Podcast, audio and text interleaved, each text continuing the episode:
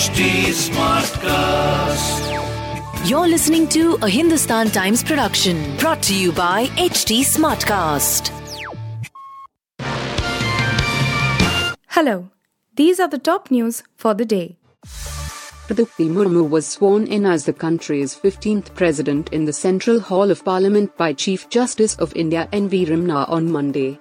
The ceremony was attended by Prime Minister Narendra Modi, Rajya Sabha Chairman M. Venkaiah Naidu, Lok Sabha Speaker Om Birla, members of the Council of Ministers, governors, chief ministers, heads of diplomatic missions, members of parliament and civil and military officers. In her first address as the president, Murmu said, I am fortunate to have got this opportunity to serve during the 75th year of independence. My elevation as president is not just my achievement but that of everyone in the country, that they can dream of reaching this level. Every poor person, every marginalized person has blessed me in this step and I feel honored. I want to assure women and the youth that their interests are most important to me. Before this, she paid floral tributes at the memorial of Mahatma Gandhi in Rajghat. She was escorted by military and other officials. She also met outgoing President Ramnath Kovind and his wife Savita Kovind at the Rashtrapati Bhavan. Tesla CEO Elon Musk has denied having an affair with Google co-founder Sergey Brin's wife Nicole Shanahan amid reports that the liaison led the latter to sell his investments in Musk's companies. Taking to Twitter, Musk who also owns SpaceX, said the report is completely baseless and that he and Brin are friends who attended a party together last night. He said he had seen Shanahan only twice in three years and there was nothing romantic between the two. This is total BS. Sergey and I are friends and were at a party together last night. I've only seen Nicole twice in three years, both times with many other people around. Nothing romantic, Musk wrote.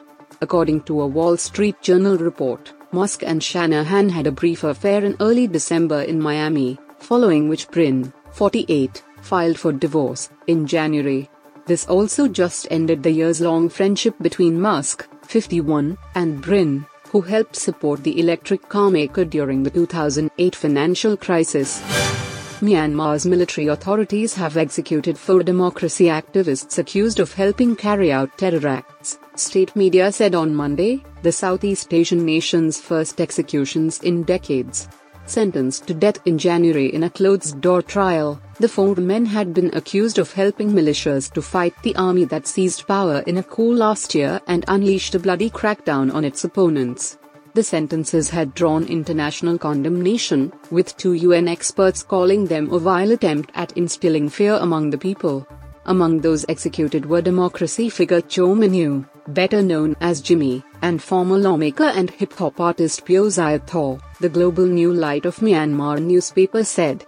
Kyaw Min Yu, 53, and Phyo Zeya Thaw, a 41 year old ally of ousted Myanmar leader Aung San Suu Kyi, lost their appeals against the sentences in June.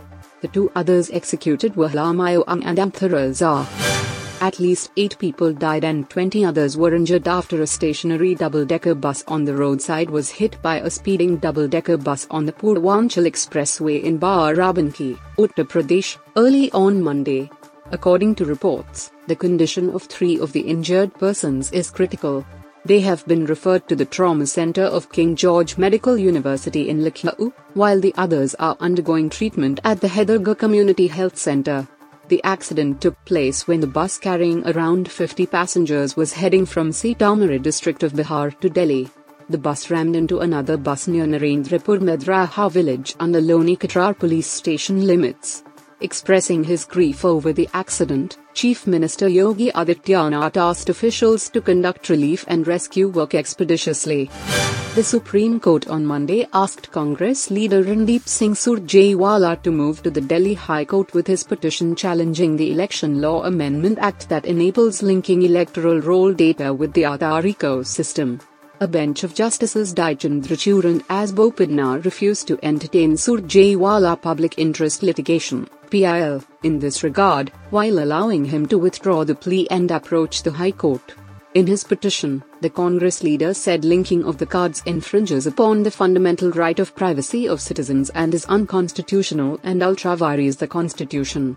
Linking of Aadhaar data with electronic electoral photo identity card data will allow the personal and private data of voters to be available to a statutory authority and shall impose a limitation on the voters, i.e., the voters will now have to establish their identity before the electoral registration officer, respondent number 2, by furnishing their respective Aadhaar details. You were listening to the HT Daily News Wrap a beta production brought to you by HT Smartcast. Please give us feedback on Instagram, Twitter, and Facebook at HT Smartcast or via email to podcasts at hindustantimes.com. Until next time.